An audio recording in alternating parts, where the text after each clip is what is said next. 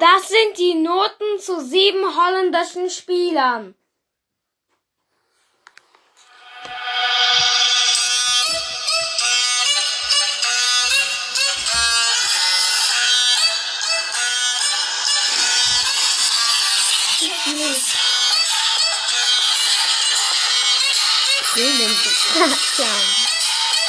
Hallo? Und willkommen zu den Kick News. Ja, heute machen wir Notes über sieben holländische Spieler und ich würde sagen, wir verlieren gar nicht viel Zeit. Wir möchten uns diesmal nicht bedanken wegen eurem Support.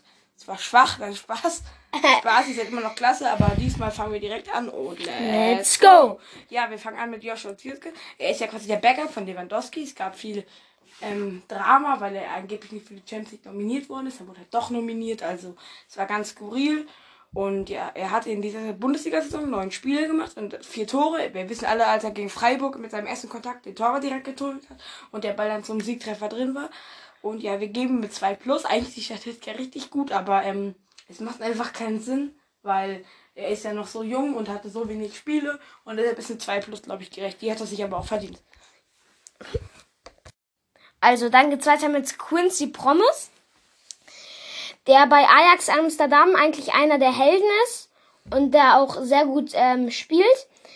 Mit zwölf Toren und vier Vorlagen hat er eine sehr gute Bilanz. Und ja, deswegen geben wir ihm eine Eins, weil er natürlich ziemlich schnell ist und auch seine Technik ziemlich gut ist. Und diese Statistik ist natürlich auch Generell die Holländer wurden richtig gut benotet, weil es bei denen aktuell wieder läuft.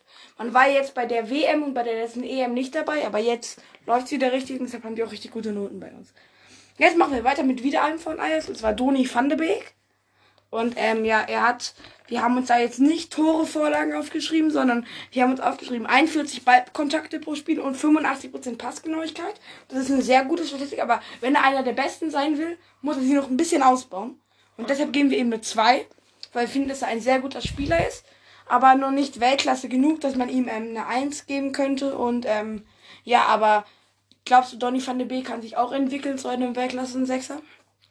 Ja, denke ich schon, weil ähm, ich finde, äh, Doni van de Beek könnte ein super Sechser werden, weil er ist noch relativ jung. Und in den nächsten Jahren könnte was Größeres aus ihm werden.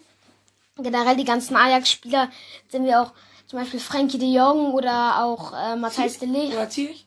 oder Ziyech, die jetzt ja ziemlich gut waren. Oder auch Dest, der jetzt ziemlich gejagt ist. Und ja, also ich glaube schon. Dann geht's weiter mit einem absoluten, wirklich, also ich rede viel von ihm und ich bin auch ziemlich von ihm überzeugt. Und das ist Jorginho Vinaldo. Ich finde, er ist so ein guter Spieler, weil er einfach auf seiner, auf seiner Position schön flüssig spielt. Er kann, er hat einfach die Kontrolle am Ball. Und ja, er hat 37 Spiele von 38. Er hat vier Tore gemacht und 91 Pass, 91% Passgenauigkeit. Und er ist, er ist auch wichtig für Liverpool. Ja. Man merkt es aber nicht, aber er ist insgeheim sehr wichtig. Ja, also, also auf seiner Position mit vier Toren ist natürlich schon sehr gut und ich finde, er ist ein klasse Spieler und aus ihm könnte noch was Größeres werden, wenn, ja. Also er war ja, er hatte ja auch in FIFA da ein paar gute Karten. Aber darum geht's ja gar nicht. Ja. Also, jetzt machen wir weiter mit Eli Blind. Der ähm, spielt auch bei Ajax und ist ein Innenverteidiger. Wir wollen extra nicht Van Dijk nehmen, weil es sonst ein bisschen langweilig wäre. Und er hat ähm, 56% gewonnene Zweikämpfe und 89% Passgenauigkeit. Und gerade bei den Zweikämpfen kann er sich noch ein bisschen verbessern, finde ich. Ja. Er braucht ein bisschen mehr Zweikampf. Manchmal wirkt er mir zu unsicher, zu verwirrt. Und da muss Van Dijk auch immer auf, aushelfen. Er wirkt ein bisschen manchmal wie ein Fremdkörper, aber er ist auch manchmal sehr stark. Und deshalb geben wir ihm eine 2 minus. Aber wir finden eine 3 hat er sich nicht verdient, aber auch nicht was Besseres. Deshalb finden wir eine 2 plus angemessen für Delay Blind. Und ja, ich glaube, er ähm, kann eigentlich mehr, wie er manchmal zeigt. Und ja. Dann geht's weiter mit Nathan Ake, dem man ja, von dem man ja oft ähm, was gehört hat, der jetzt ja auch zu äh, Manchester City wechselt. Wie findest du den Wechsel eigentlich? Ja, also ist natürlich ein guter Wechsel, ist ein guter Schritt. Vor allem von, ähm, ich, mir fällt gerade nicht der Name ein, auf jeden Fall Spanov. Was? Äh, nee, er ist ja von Bournemouth. Okay. Ähm, äh, zu City ist natürlich ein großer Schritt und ich glaube, er wird nicht der schlechteste, aber muss sich auch mehr ein bisschen einkriegen. Weil er hat auch große Konkurrenz. Laporte, Otamendi. Also da ist schon, und da ist so, es ist schon, also bei City hast du ja immer Konkurrenz. Ja, da, also auf jeden Fall hat er 29 Spiele. Er hat 88% Passgenauigkeit. Und er hat 68% gewonnenen Tackles. Also er hat eine ähnliche Bilanz wie Blind, ja, finden wir, und deshalb haben wir ihm auch dieselbe Note gegeben, eine 2 minus. ja. Also Daily Blind ähm, hat eine 2 Minus bekommen, weil er nicht so schlecht ist. Und äh, Nathan Ake hat halt ein bisschen das gleiche. Aber er ist, er ist sehr gut, aber er ist noch ausbaufähig. Ja. Dann geht's weiter mit Jasper Sillison. Der eigentlich eine sehr gute Saison gespielt hat, der von äh, Barca jetzt zu äh, Valencia, also schon früher Das, zu der wurde Valencia getauscht mit Neto. Ja. Und ja, also für Barca war es jetzt nicht das Beste.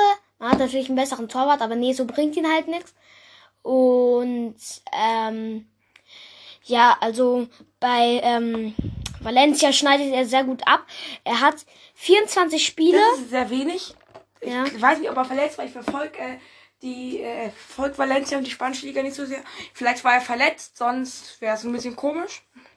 Ja, er hat gehaltene Spiele, hat er, ähm, äh, gehaltene Spiele, ähm, gehaltene Elfmeter, hat er zwei.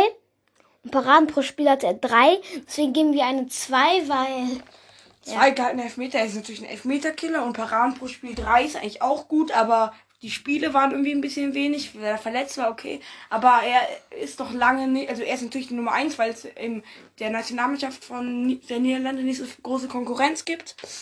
Aber äh, ich glaube, wenn er sich noch ein bisschen anstrengt, kann er auch ein größerer Torwart werden. Und er ist ja kein schlechter. Also man hat ihn auch auf dem Schirm. Aber irgendwie kann er sich nicht so ganz entwickeln. Und deshalb geben wir ihm eine 2, das aber auch sehr solide ist für einen Torwart.